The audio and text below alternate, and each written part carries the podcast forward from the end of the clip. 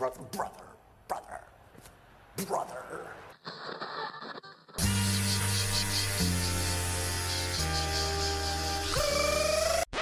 Give me what I want!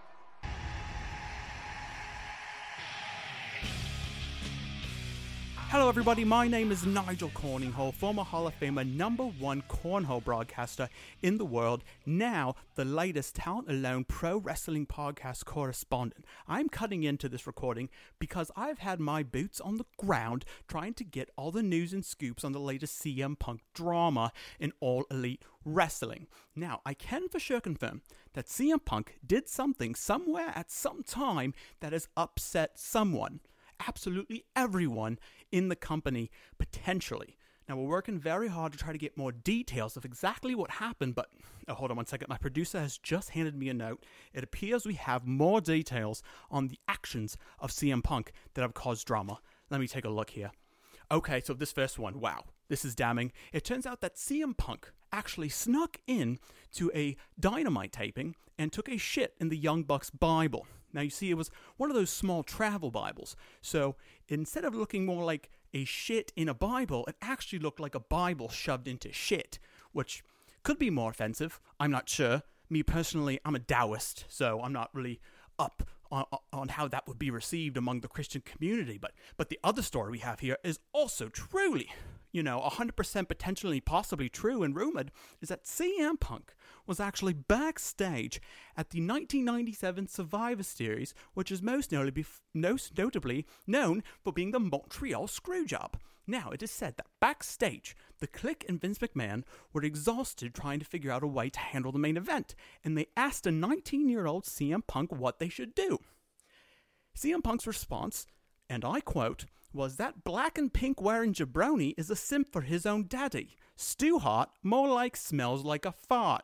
Would anybody like a muffin? My word, this is just, these stories are all over and they're 100% potentially possibly rumored to be true. And, you know, we reached out to Tony Khan to try to get confirmation or get a statement from the company on the things we are hearing. Unfortunately, all he did was start hyping upcoming AEW events. He ran out of breath and passed out. Roughly 35 minutes later, he woke up and just shouted, Make sure to tune in to Shark Week! Which obviously he was delirious because Shark Week's already happened, but I imagine he is just totally blindsided by this, this CM Punk news. And in this last story is truly, truly just mind blowing. It turns out that CM Punk, aka Chick Magnet Punk, has a secret laboratory where he developed and released to the world the COVID 19 virus. That is, that is true, people. I can 100% accurately report that it is rumored to be true that CM Punk caused the COVID 19 pandemic. We originally thought it originated in China, but it turns out it actually originated in Chicago. Truly, truly damning news coming out here that is rumored to be 100% possibly accurate and true. And oh, oh my god, my producers handed me another note. Let's see what story this could be. Uh, could it get any more wild? Well, this note actually says that all those stories are 100% total bullshit. So. Well, this was a big waste of fucking time then. Back to you, Michael.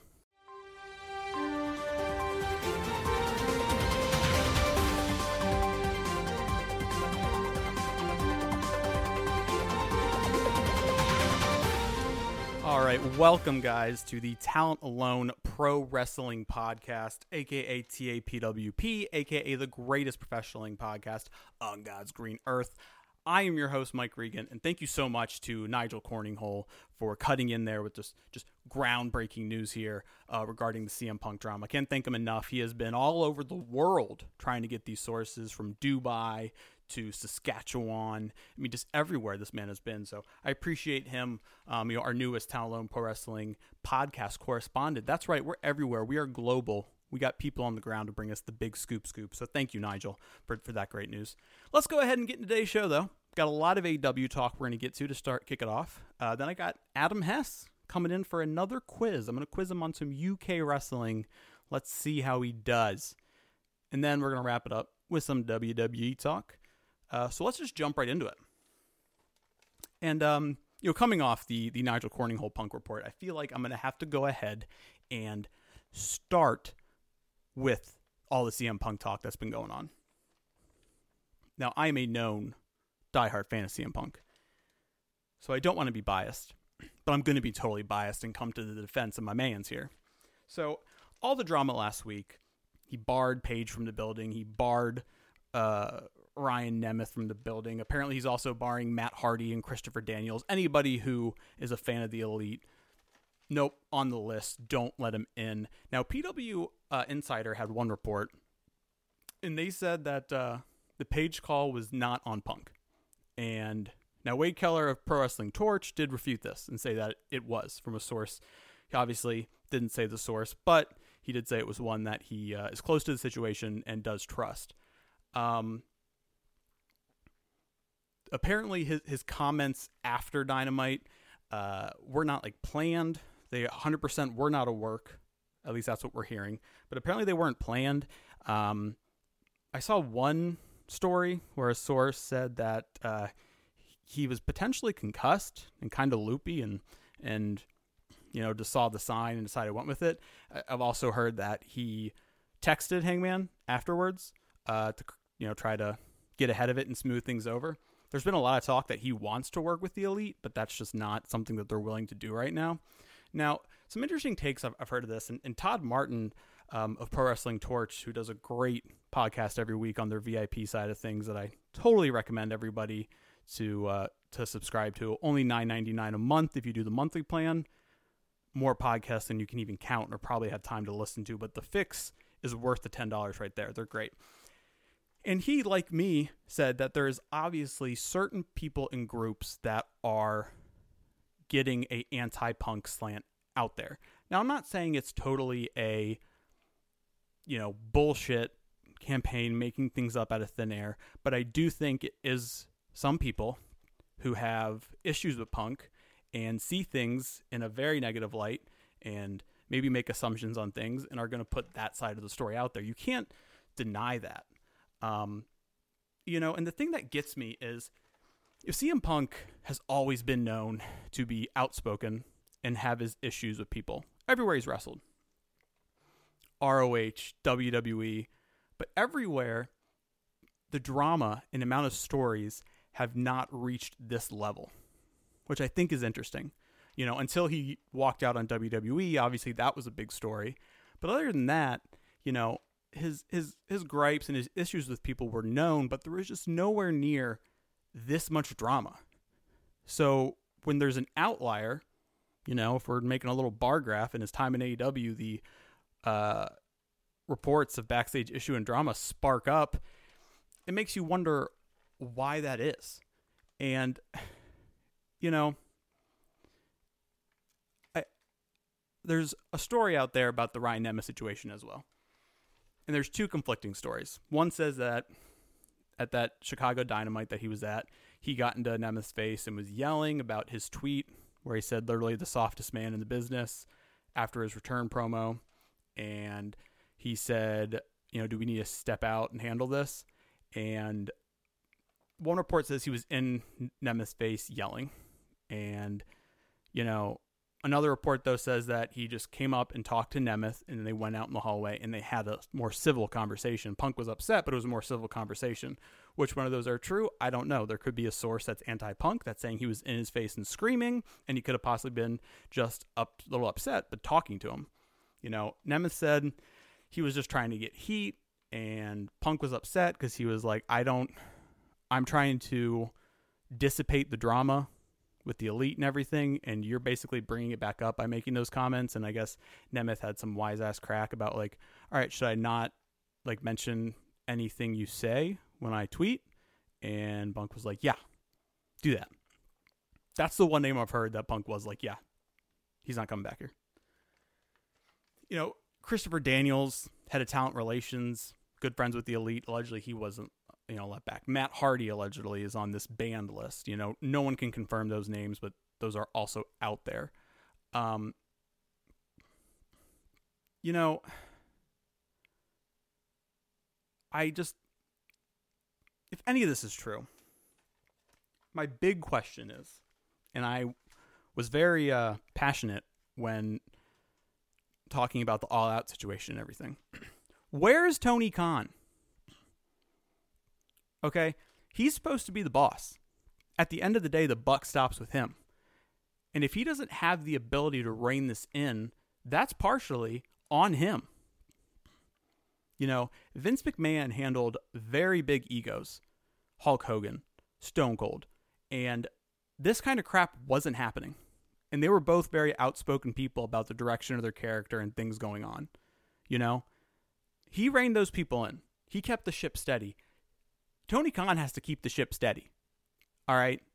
Like the head of talent relations, if Punk's saying the alleged story that was he doesn't feel it's fair that Christopher Daniels can be backstage and Ace Steel can't. Well, Ace Steel, Ace Steel is just like a producer, kind of, you know, talks a lot with Punk about Punk stories and stuff like that. Christopher Daniels is the head of talent relations. So Tony Khan shouldn't be bending over and saying, okay, he should be saying, no, it's my, you know, this is my company. He has a very important position here. I'm not barring him from the buildings.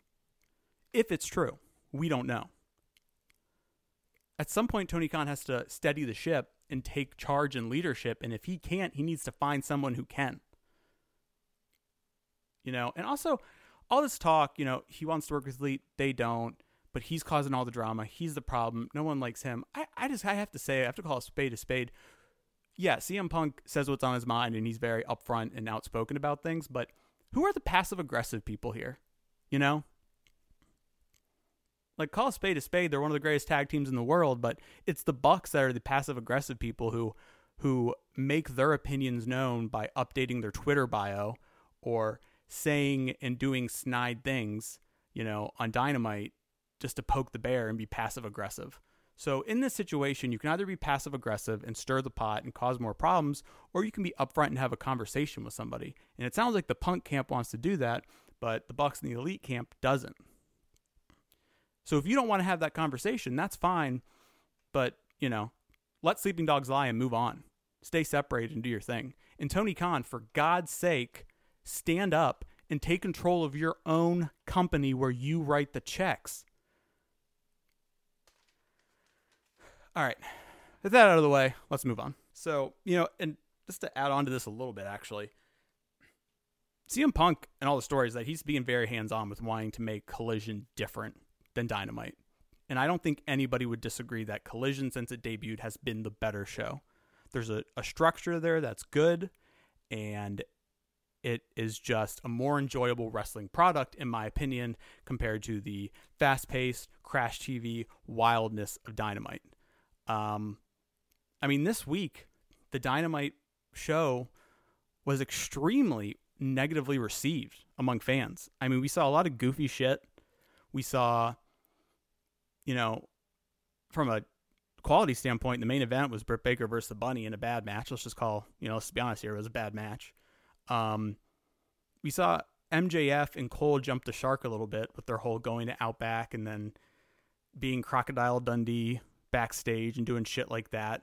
And then I found it funny after they double clotheslined whoever that was backstage. They did the bit where Tony Khan was like, called him into his office and chewed him out and everything, which I think is, I think it was him playing around with people calling him out about taking charge of his talent backstage to dwell some drama. That's fair criticism, as I mentioned. You know, and now Cole and MJF saved it a little bit because they had a very good in ring back and forth talking about what the title means to them and what this uh, match means to them and how much they need to win it. And and that's so important. They weren't. I hate when two faces face off, and MJF's kind of a tweener right now because of his relationship with Cole and how much people love the act. But I love when two, you know, people who the crowd are behind, if they're going to face off for the title, not to be all buddy buddy and oh, I'm just so happy to share this moment with you and win or lose, you're such a great guy and all that bullshit. And instead, they're alpha males and they're saying, I'm going to win and this is why it's important to me. They didn't go into territory where they were shitting on each other or, you know, overly heelish on one, one side, but they did a very good job of explaining why this match is important to them. So they kind of saved their stuff there. But then we had the god awful Texas Chainsaw Massacre death match, which was basically sponsored content for um, the video game that's coming out, and it was very reminiscent of RoboCop and WCW coming out to save Sting, and it uh was also the shits. And Leatherface came out and was chasing people around with the chainsaw, and it, it was just not good. Now, Tony Khan mentioned that all the money from that sponsored match is going towards um I can't remember the name of it, but it's the uh, the the charity to basically help people in Maui after the fires. So that is good. But, you know, there's probably a better way to execute it to not put some more dog shit on your product. And I'm just going to throw it out there that if CM Punk's being more hands on backstage at Collision, it's working because they're putting on a better show than Dynamite. Uh, some unfortunate news about Cash Wheeler. Apparently, he uh, got arrested for aggravated assault with a firearm. There's not many more details about that. He was uh, arraigned or whatever in a court this week, and the news got out. Um, but it, it's saying that it's not going to affect. There's no travel ban. The all-in match is still happening.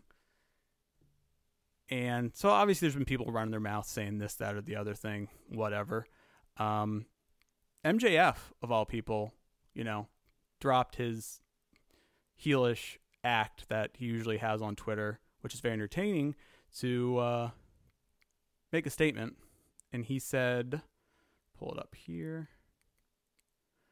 Kind of disappointed. Kind of disappointed how many dorks there are on this app that jump to conclusions so quick. A ton of people's privilege is showing. We're all human, we're all flawed, we all make mistakes.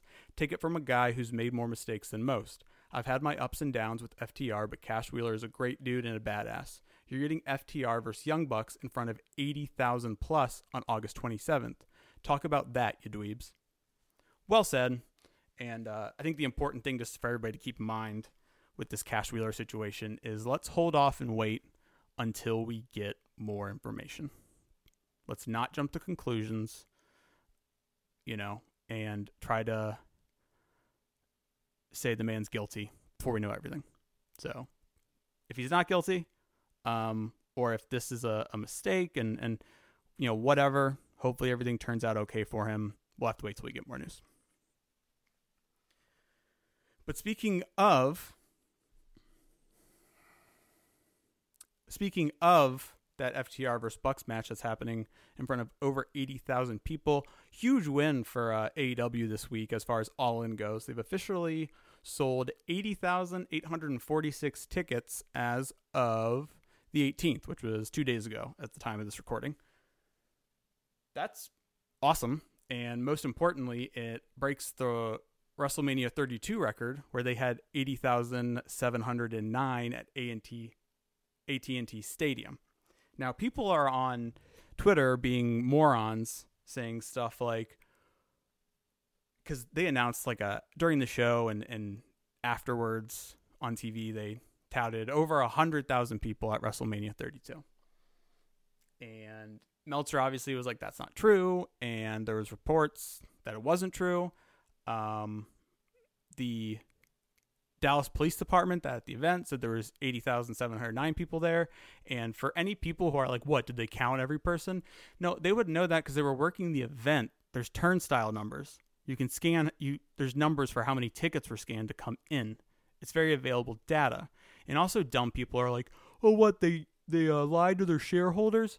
No, it's not lying to your shareholders when you say something on the show.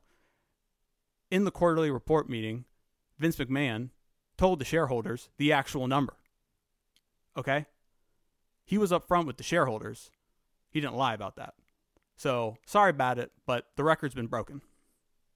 Now, obviously, uh, WCW slash New Japan's Collision in Korea had like 150,000 on both nights, but that's not recognized because uh, it was North Korea and they were forced to attend. So, just a little bit different. So, let's take a look at the All In card. I'm not going to go through the matches I talked about last week. Let's just take a look at the new matches that were added. So, like I predicted, Britt Baker was added to the four way. So that's uh, that's locked up. Um, Kenny Omega, they did that angle this week.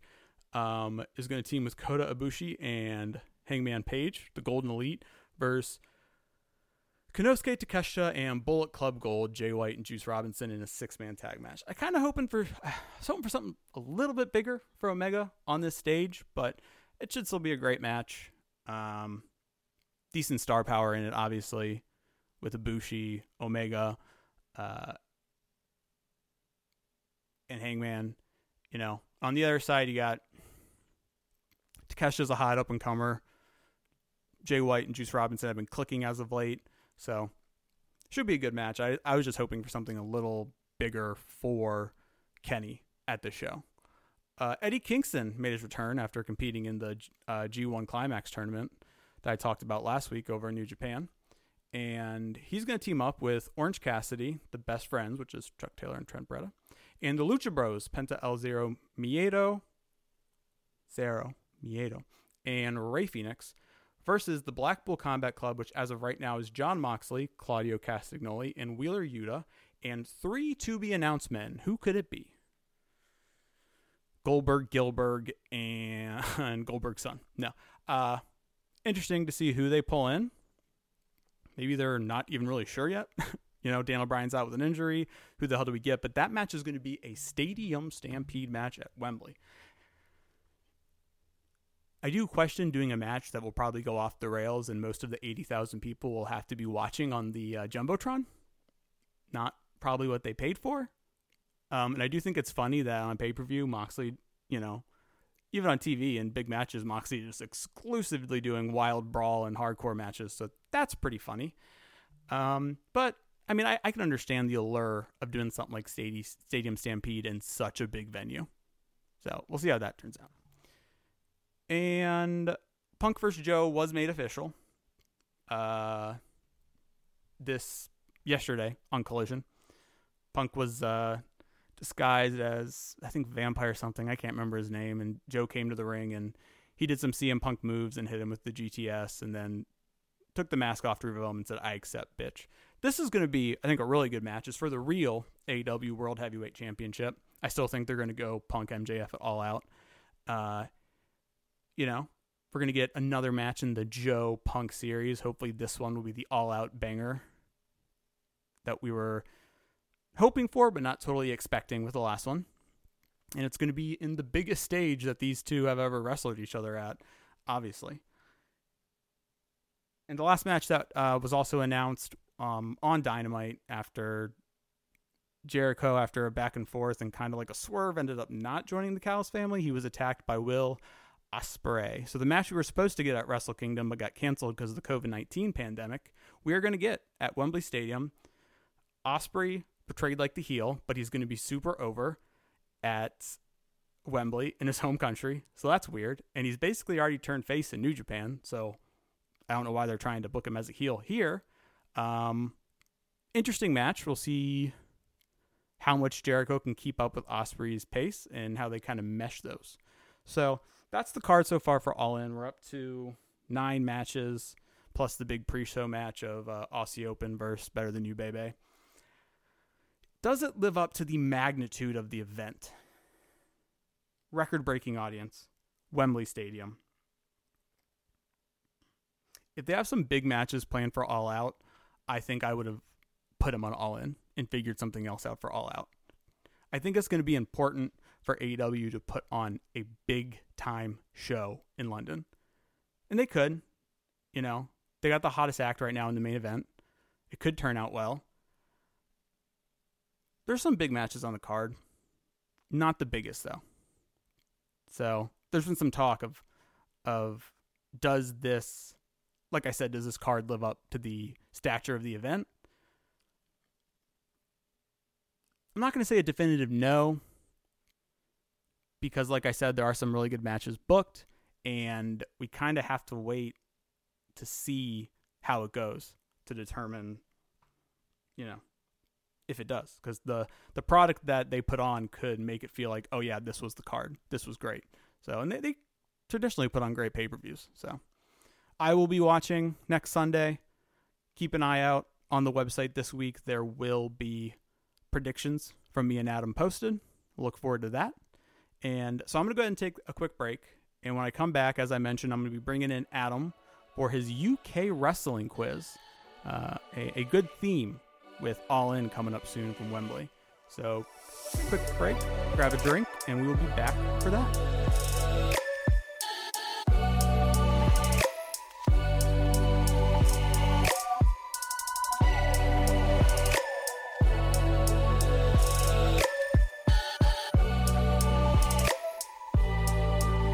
All right, everybody, welcome back after some great AEW talk. Obviously, uh, out, as I mentioned, All In is happening from the legendary Wembley Stadium this weekend, so I thought it would be fun to call in my good friend and uh, fellow Talent Alone CEO, Adam Hess.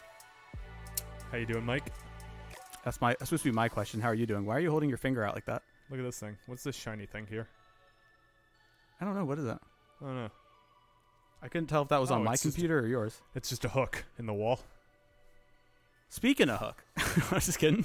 Uh, so a while back, before we relaunched the pod, we did a segment where I brought you on for a fun little five star quiz. Mm-hmm. So I thought with All In coming up, we would do a UK themed wrestling quiz.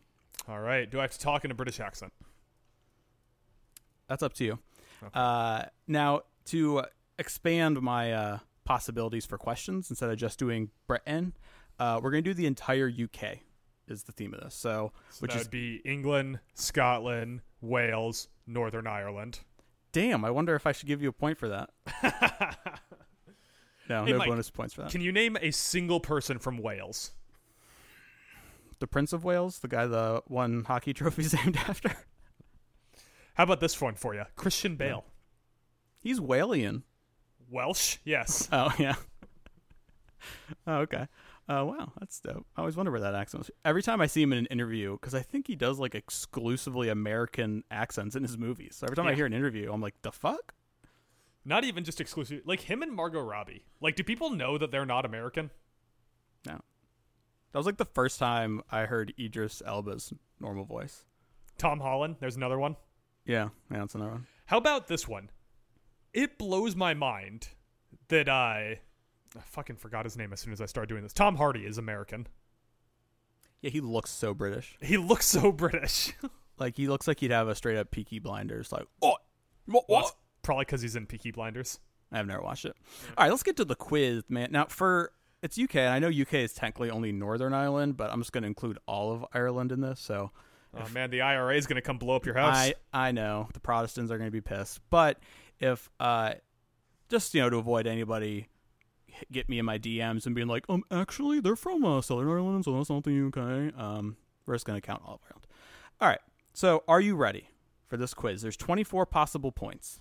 Let's see if you do better than last time. and every question is worth what? Six points? One point. Oh, okay. All right, let's kick it off with my first question. Which of these uh, UK countries has never had a WWE champion? This is multiple choice. A. Scotland, B. England, or C. Ireland? W- like the WWE championship, not any title in WWE. England. Very good. We're starting off strong. There's been no uh, English-born WWE champions. All right, I was next trying question. to figure out if the British Bulldog would have ever had it. No, no, he never did. That would be like the most. That would be the person that most people would probably jump to thinking. Uh, name the Scottish and Irish wrestlers, one of each, that have won the WWE Championship. Um, fuck. Uh, okay. Drew McIntyre. Correct? Fit Finlay. Is that your final answer? Um, shit. Did Sheamus ever win it? Yes. Yeah, yeah. I'm gonna go All right, Sheamus. all right. Sheamus. I also have decided I'm going to give you one lifeline here where you can ask for a hint. So use it wisely. Just one. We're not gonna go Who Wants to Be a Millionaire style. No, you're going to phone a friend. I'm gonna Phone your a friend. friend. and there, there's only two people in this uh, recording, so you can't really poll the audience.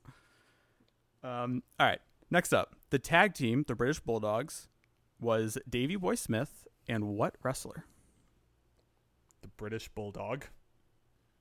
Davey Boy Smith was the British Bulldog. Fuck. Okay. Um, uh, the Mouth of the South, Jimmy Hart. No, Who was, was it? the the Dynamite Kid. Yeah, I wouldn't have guessed that. Kid. All right. So as we know, All In going on at Wembley. The previous big event at Wembley was the 1992 SummerSlam, which was main evented with uh, Davey Boy Smith, the British Bulldog, defeating Bret Hart for the Intercontinental Championship. What did Dave Meltzer give that match? A. Five stars. B. Three and three fourth stars. Or C. Four and a quarter stars.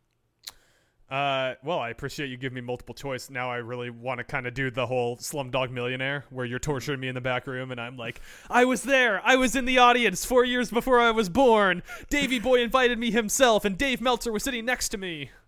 I I'm gonna go with four and a quarter. Correct. You, that, was, that was the classic, like not the high, not the low. Go with the middle. Always a good choice. And also, like you know, whenever you took a test in school, they were like, if you don't know, just just just go with C. Yeah, just just circle whatever one is the most middle. Yeah. Uh, uh, all right. Question five. So, it was June seventh, twenty ten, during a John Cena and CM Punk main event, that the uh, Wade Barrett, who's from England, led faction the Nexus stormed the ring and caused havoc. Name three other Nexus members. Can I get the years again on that? So this was in 2010, 2010. and this is OG Nexus. Okay, so in WWE in 2010, I'm going to assume that there was a tag team, and I'm going to assume that there was a woman. So. I'll give you a free hint. There was no woman. Okay. Uh, all right, so then tag team 2010. Uh, Booker T was he was he in the Nexus? No, I'll give you another free hint. These are like all young guys. You know, they were in like the season, the first season of NXT, which was like the game show where they would take like one new wrestler from developmental and pair them up with uh, their pros. So you got to think guys who in 2010 would have been making like, you know, been new to the company. Bryan Danielson, That's one. right?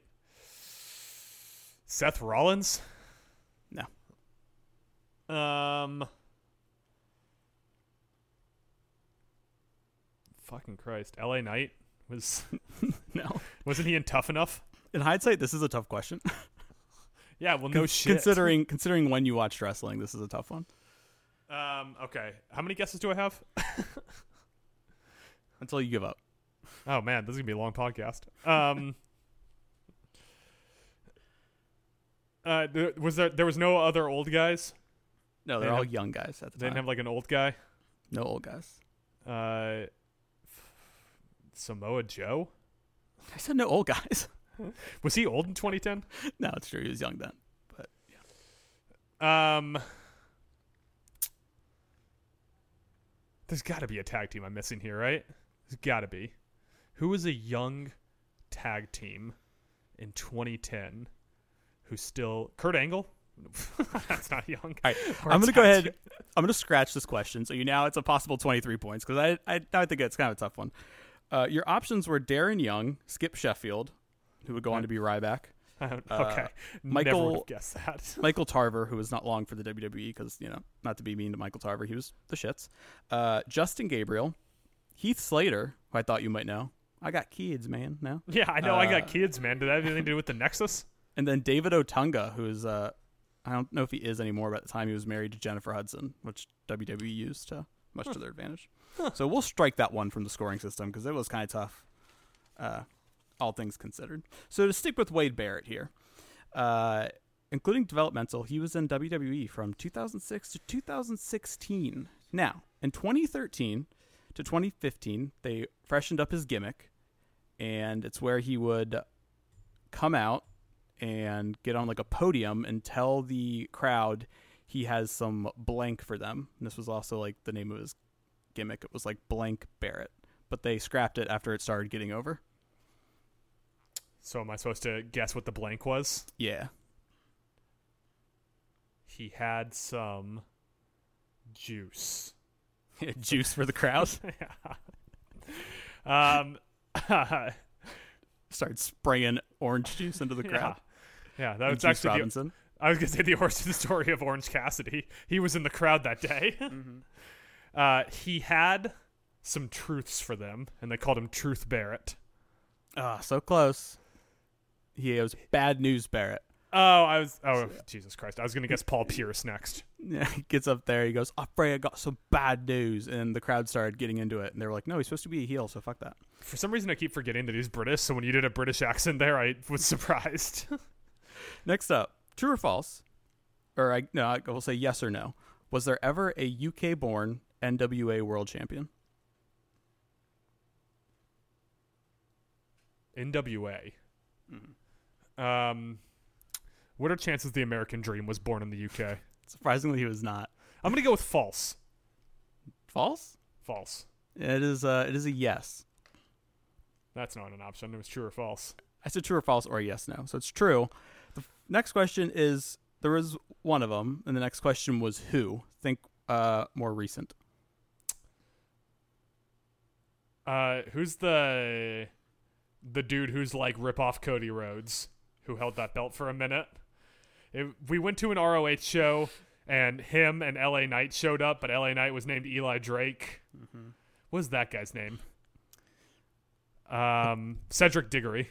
I'll give him to you. I'll give it to you if you can tell me who he's married to. Oh fuck yeah. Um, he's married to Mickie James. Yes, it's Nick Aldis.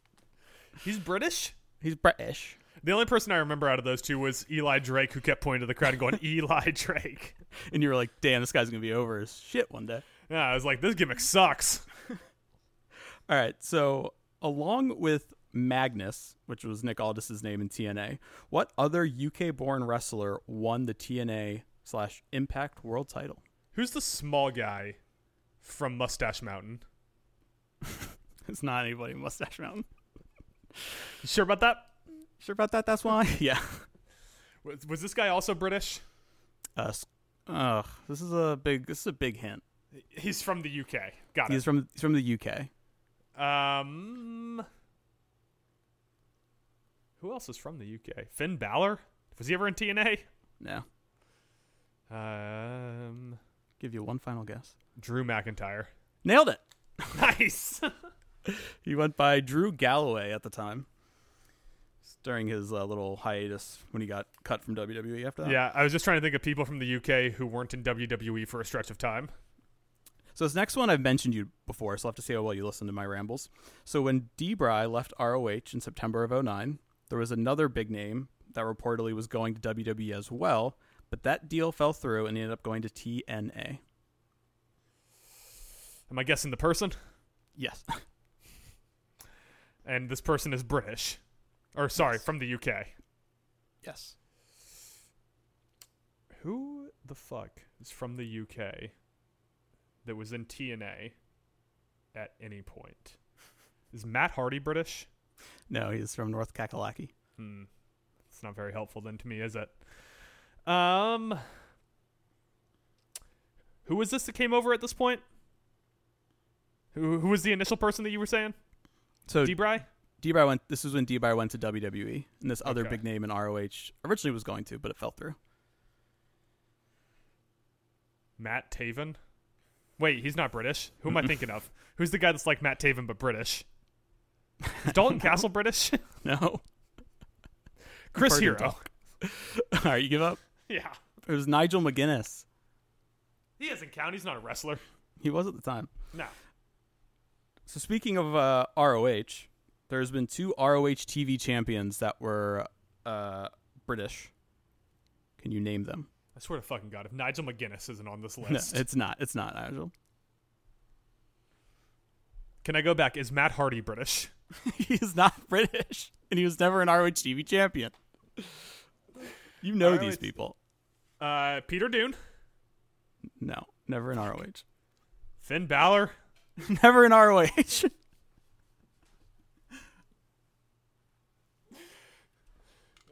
Uh, Mickie James' husband. No. you give up. Yeah, I give up. It was Will Ospreay. He wasn't in ROH. He's in New Japan, you idiot. Yeah, but they did the cro- they do the crossovers. And then uh, currently canceled Marty Scurll. Ugh, damn it. Yeah, Will Ospreay should have been a guess. Marty Scurll, he's like three foot eleven, so I don't know why they ever put a belt on him. Yeah. All right, so this next one the uh, I the Scottish-based ICW promotion, Insane Championship Wrestling, held uh, in 2006, October 15, 2006. They had their first Fear and Loathing show where they crowned their inaugural champion. Who was it? Did they call it Fear and Loathing in Loch Ness? Because that'd be kind of funny. That'd be dope. He also returned to win the title for the second time, uh, November second, 2014, at Fear and Loathing Seven. I'm sorry. Can you can you re-ask the initial question? I was too busy thinking of my sick Loch Ness joke. Who was the inaugural champion for the Scottish-based promotion Insane Championship Wrestling? Is this person from the UK? Scottish promotion. I okay, but they don't have to be Scottish. They gave they give British people world titles in America. but I feel like I really hammered the word Scottish. Sheamus. He's not Scottish, you dumbass. Is he has not? he has bright orange hair. Um, so he's Irish, is what you're saying. Correct. Uh, Drew McIntyre. Thank you. How many Scottish wrestlers are there? Well, just Sheamus and Drew McIntyre. Sheamus is Irish. All right. Who was the inaugural NXT I have a, I have a red beard, and I'm not Scottish. That's true. Who was the inaugural NXT Women's Champion? She won it on June. Oh, sorry, no, I'm not. I don't have the date she won it. Saraya. Correct. I couldn't think of any other female who was British. Oh fuck, wait. Uh literally the the girl who just had the AEW World Championship is British. Kris Statlander, or no, Jamie Hayter. Yeah, Kris Statlander. Not even Jamie Hayter. Fucking what's her name? Toni Storm. Toni Storm. Yeah, Why did Uh, AEW just monopolizing all the British female wrestlers? yeah. Are they missing anyone? Piper Nivens, UK. She's Scottish. Rhea Ripley. She's she's an Aussie. That's the same thing. Aussie. Oh wow, wow! You are pissing off, pissing off the Aussies. That that's like saying that New Zealanders are Australian. They don't like that. No, New Zealanders are hobbits. I've seen Lord of the Rings. So next question. April 7th, 2014, while she was still NXT Women's Champion, Paige made her surprise debut on the Raw after WrestleMania, where she quickly defeated this wrestler for the WWE Divas Champion. Charlotte Flair. She wasn't on the main roster yet. Really? Paige was on the main roster before Charlotte Flair? yeah. Uh Torrie Wilson. No. Give up? Wait, Mickie James? No. Beth Phoenix. I'm out. I'm down. All right, yeah.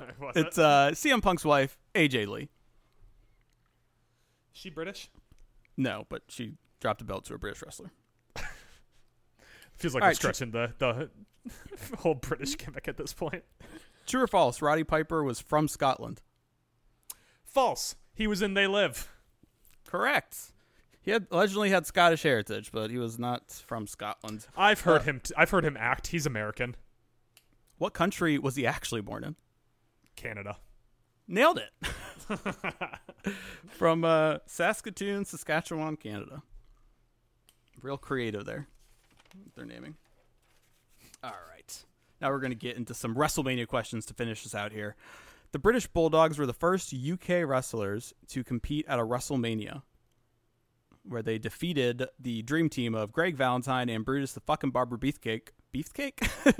Beefcake for the tag titles. Which WrestleMania was it? And I will tell you it's an early one. Okay. Can I have all the possible options? Uh, 1 through 39. Okay. Cool. Good to know. It's an early one. I'm gonna go with 11. No, it was WrestleMania 2. Very early. Very early. Uh, but maybe you can get that point back with this question. What legendary British rock star was in their corner? Mick Jagger. No, I'll give you another guess. I'm gonna go with Mick Jagger again. no, it's Ozzy Osbourne. Uh, all right. Uh, British Bulldog. did Ozzy Osbourne know what was going on, or was he No. just still doing drugs at this He point? was probably doing drugs no that time. He fucking was like- clue. what the fuck's going on? man? Sharon! What is about? This is a big wrestler, man. Let's make a reality TV show. Uh, real quick, would you prefer Hogan Knows Best or Ozzy Ozzy's reality show? Uh, the Osbournes, I would prefer. yeah.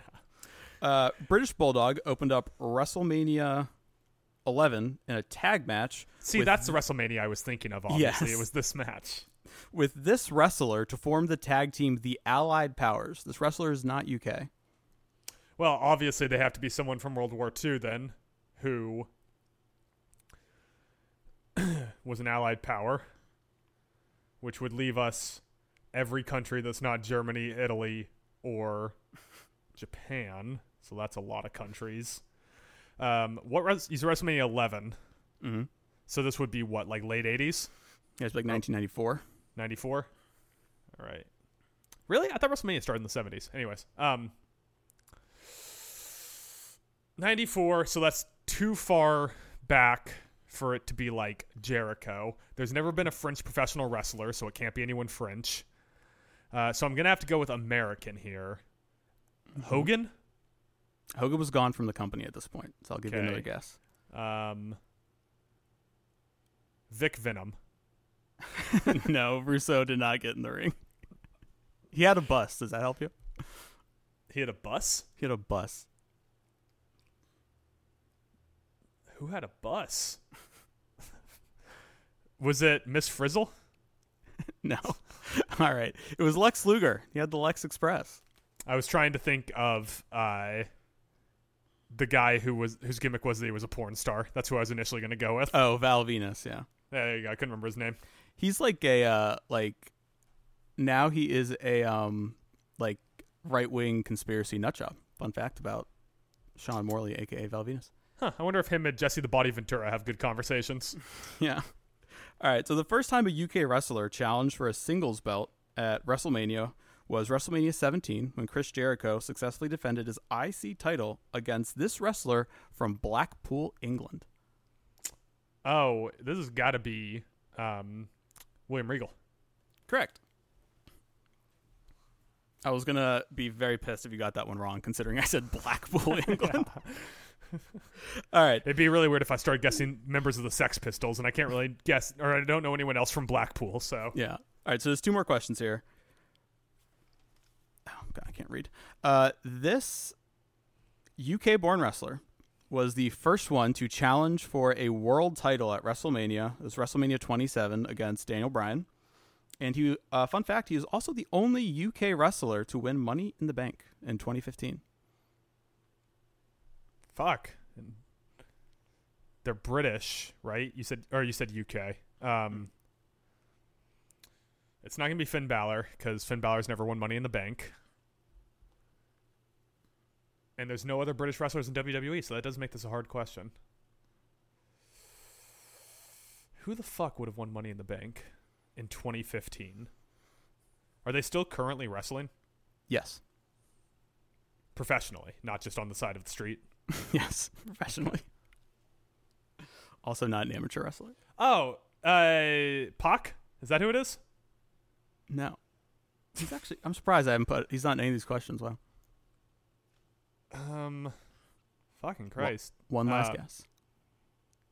Who's the small guy from Mustache Mountain? I don't fucking remember Mustache Mountain's names. All right, time's up. It was Sheamus. Sheamus. Oh, I guessed him so much early on. Yeah, I know. So I thought you would uh, kind of key in on that. All right, final question. First and only UK wrestler to main event a WrestleMania, night two of WrestleMania 36. Drew McIntyre. Got it. Yeah. Beat Bork Laser for the WWE title. And just as a fun bonus question, you get a point with this one. How many people were in attendance for that match? uh, zero. Correct. It was COVID. All right, not bad. You got 13 out of uh, possible 23. Well, I guess 24 because I gave you the bonus question too. So let's see what uh, what your odds are here. Uh, that's just over 50%, brother. Yeah, it is, isn't it? 13 divided by 24 is 54%. You fucking failed. I gave you a day's notice to study. Yeah, but in my defense, I forgot we were doing the segment until today when we got on the Zoom call. You asked me if we could do this segment today. Disappointed. Let down everybody in Wales. All the Welsh. All the Walians. I let down Christian Bale and no one else because no one else is Welsh. Oh, wait, wait, wait. Gareth Brooks. Gareth Brooks? Is he related Yeah. to Garth? Nope. Nope. I don't know who Gareth Brooks is. Soccer player. Oh, okay. Well, no one watches soccer in the United States, so that's not my fault. As All right, soon Adam. as the U.S. gets eliminated from World Cup, I don't. Yeah. So I will thank you for coming on for another quiz. What's the next quiz you want? If I let you pick the topic, Ooh. and don't say Um, Mustache Mountain. Let's see. Um. You know what? We should come back after Walter breaks uh, Honky Tonk Man and do an inter- intercontinental championship quiz. I like that. All right, that'll be the next quiz. Anything you want to plug before you get out of here? Wrestling related? Wrestling related. Well, I'm going to try to get that Adam Cole article finally up at the end of this week. I've watched so many Adam Cole matches that I am having a little bit of trouble organizing my thoughts on it. But uh, I got an Adam Cole favorite, least favorite, overrated, underrated. I'm getting up before all in. Awesome. Looking forward to that. I know you've spent countless hours watching every Adam Cole match under the sun, so It's a Should lot be of a good Cole article. matches, man. It's a lot Yeah. of them. a lot of Panama sunrises. Had to be exhausting. Some may say. Some may say. All right, I'm gonna take a quick break. I'm gonna kick Adam out, and I'll be back to talk some WWE.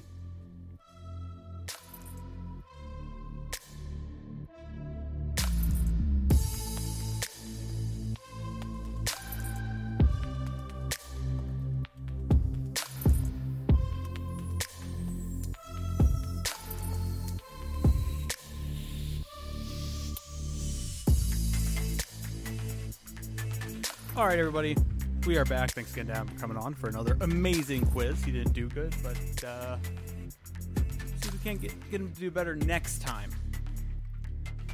Let's get into some WWE talk, some news hits and bits before we wrap up another. Well, I gotta say, it was really a five star pod.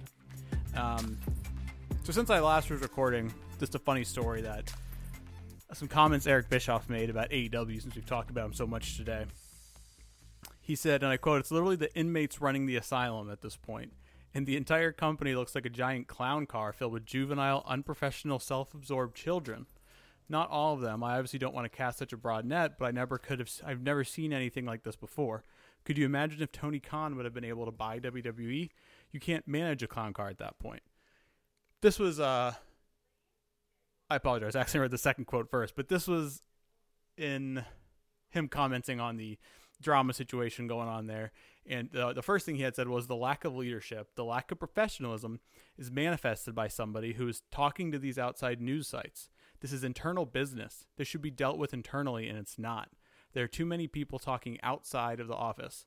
This, in my opinion, proprietary confidential information that shouldn't be shared with anybody. Now, there's two ways you can look on this.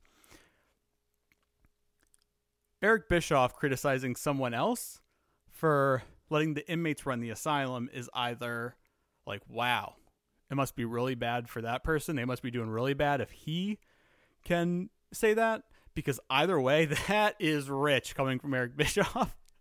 but then again, look back at his time in WCW, he knows something about inmates running the asylum. Because he was either getting it was either the inmates running the asylum there or he was busy dealing with AOL Time Warner and constantly trying to figure out how to make that work. But either way, that that is that is just uh, funny coming from him. Anyway, moving on. Can you hear the horns? Can you guys hear the horns ringing? John Cena's coming back. Not on TV, but I guess WWE is doing some big show in India, specifically September 8th from the GMC Balayogi Indoor Stadium. Hmm. It's going to be called a Superstar Spectacle on Friday, September 8th. So, obviously, a uh, market WWE when they do get around to running shows there because India doesn't get a lot of shows and it's a very large population. It's a good piece of business for them. So, I imagine they just want to have, you know, one of their poster boys there.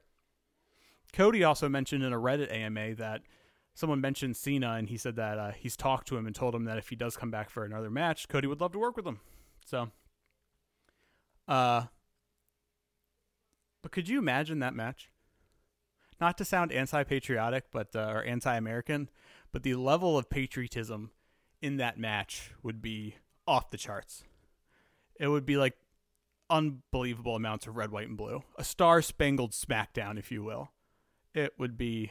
I mean, if there was ever a time WWE wanted to go back and uh, do another show on an airliner like they did in the 90s at that uh, one pay per view where they did the Yokozuna Body Slam Challenge. And um, uh, Uh, actually, it might have just been an episode of Raw. I can't recall, but uh, I do recall Lex Luger flying in in a helicopter to slam the evil foreign menace that was Yokozuna, which was in hindsight that's so dated and hilarious that they were like, you know what we should do is we should have a big foreign menace, you know, and we'll have um this big foreign menace, and so now the the big all American hero that is Lex Luger was going to come in and stop the big Four menace that was Japanese.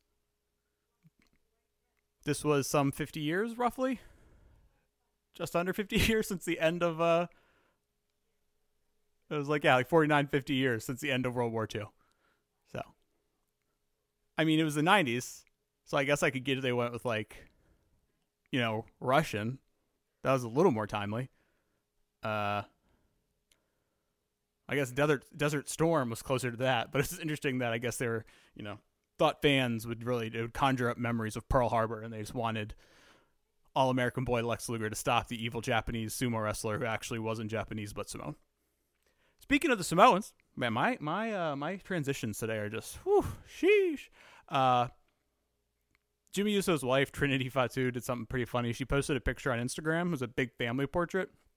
Two of the people who were originally in the photo were uh, Solo, Sikoa, and Jay, and she just blurred out their faces. So you gotta love it not even in the company anymore, but keeping kayfabe alive. That's awesome. Love to see it. Moving on real quick to some more pertinent information. Edge wrestled his last match ever. That's not true. But he did wrestle his final match under his current WWE contract with Sheamus on Friday from his hometown and home, home city uh, of Toronto. And two had a good match, emotional.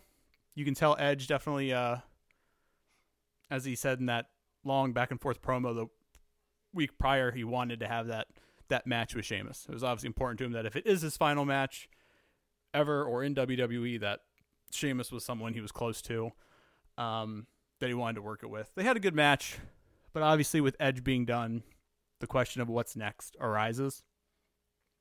And Fightful Select, who I uh, referenced last week, and gave them a lot of their flowers and continue to do so. Five dollars, go do it, people. Uh, had a report that there's people in uh, old AE Dub that think it's a real possibility they could get Adam Copeland to come in and work over there. I mean, his best friend Christian's over there.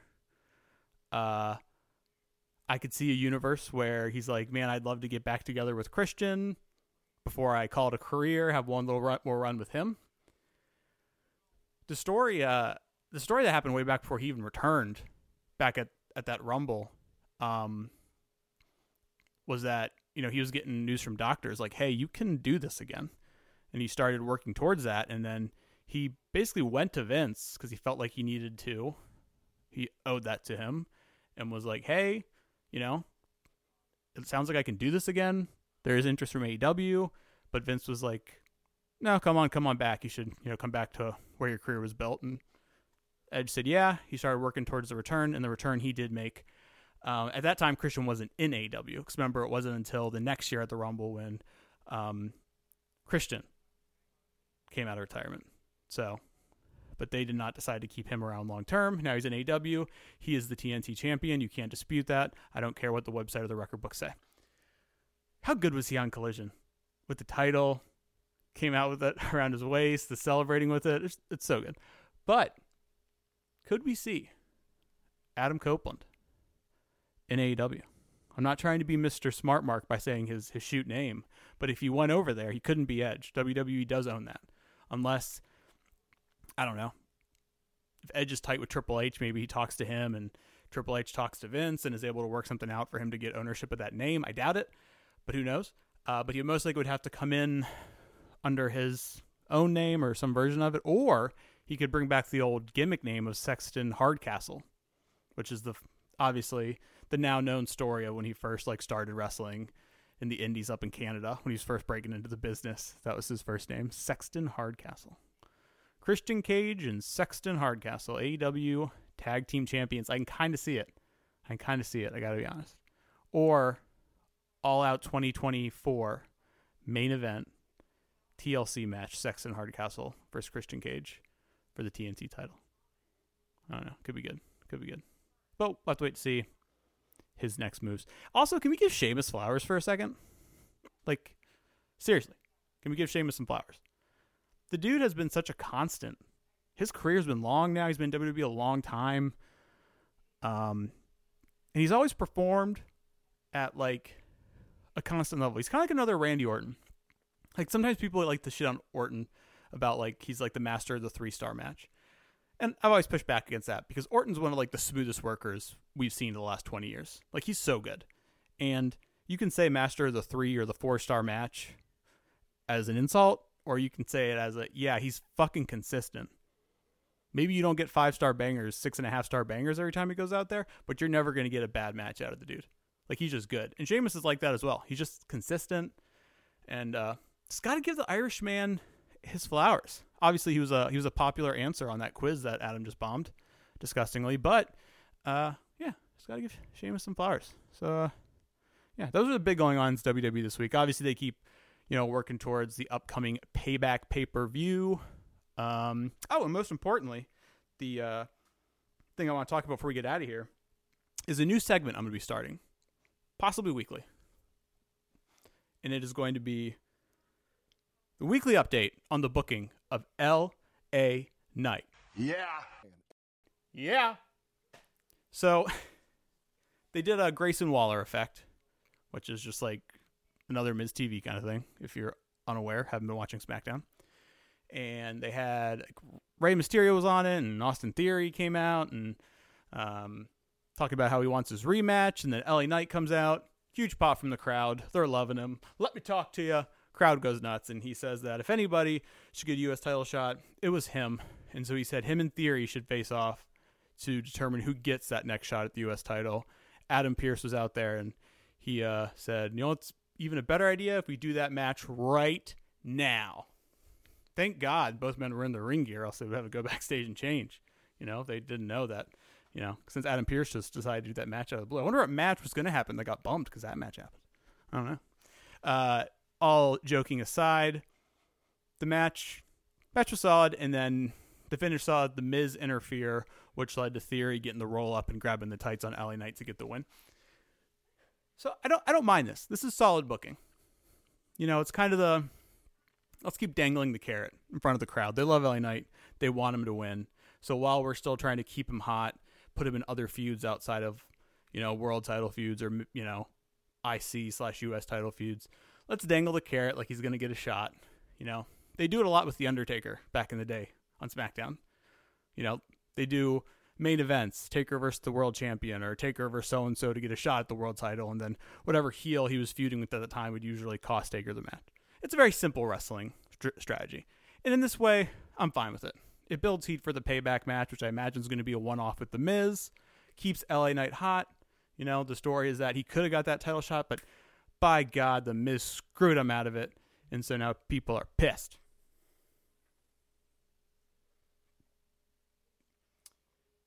So I'm I'm fine with it. My one question I want to propose as I wrap up: Could LA Knight get hot enough that they decide to call an audible on their biggest running story in the bloodline? I'm not. I don't feel confident it could happen. I think the story's set in stone. We're going to Mania. Cody's beating Roman. He's going to finish the story. But as we leave here, I just want to ponder the question: Could LA Knight be the next Daniel Bryan? In that, could he get so over, so hot, and the crowd want him so bad? Yeah. That he derails Rhodes finishing the story and conquers the tribal chief. And as I ponder that, I thank you guys again for tuning in to another fabulous episode of the Talent Alone Pro Wrestling Podcast. One more shout out to Adam Hess for coming on and being a great guest, even though he had a, a failing grade on the quiz. And obviously, a shout out to Nigel Cornhole for the breaking news he cut in with earlier, um, live, boots on the ground from Dubai. And remember, guys, at Talent Alone Mike, at Talent Alone Adam, follow us, at Talent Alone PWP, follow us. Uh, Talent Alone tapwp at gmail.com. Email us. We don't have a fax line, but I'm working on getting one up. Um, going down to like an antique store to get a fax machine. And keep an eye out on the website. Like I said, we do have uh, all in predictions coming up, which should be spicy. So thanks a lot, guys, for tuning in. I will talk to you down the line.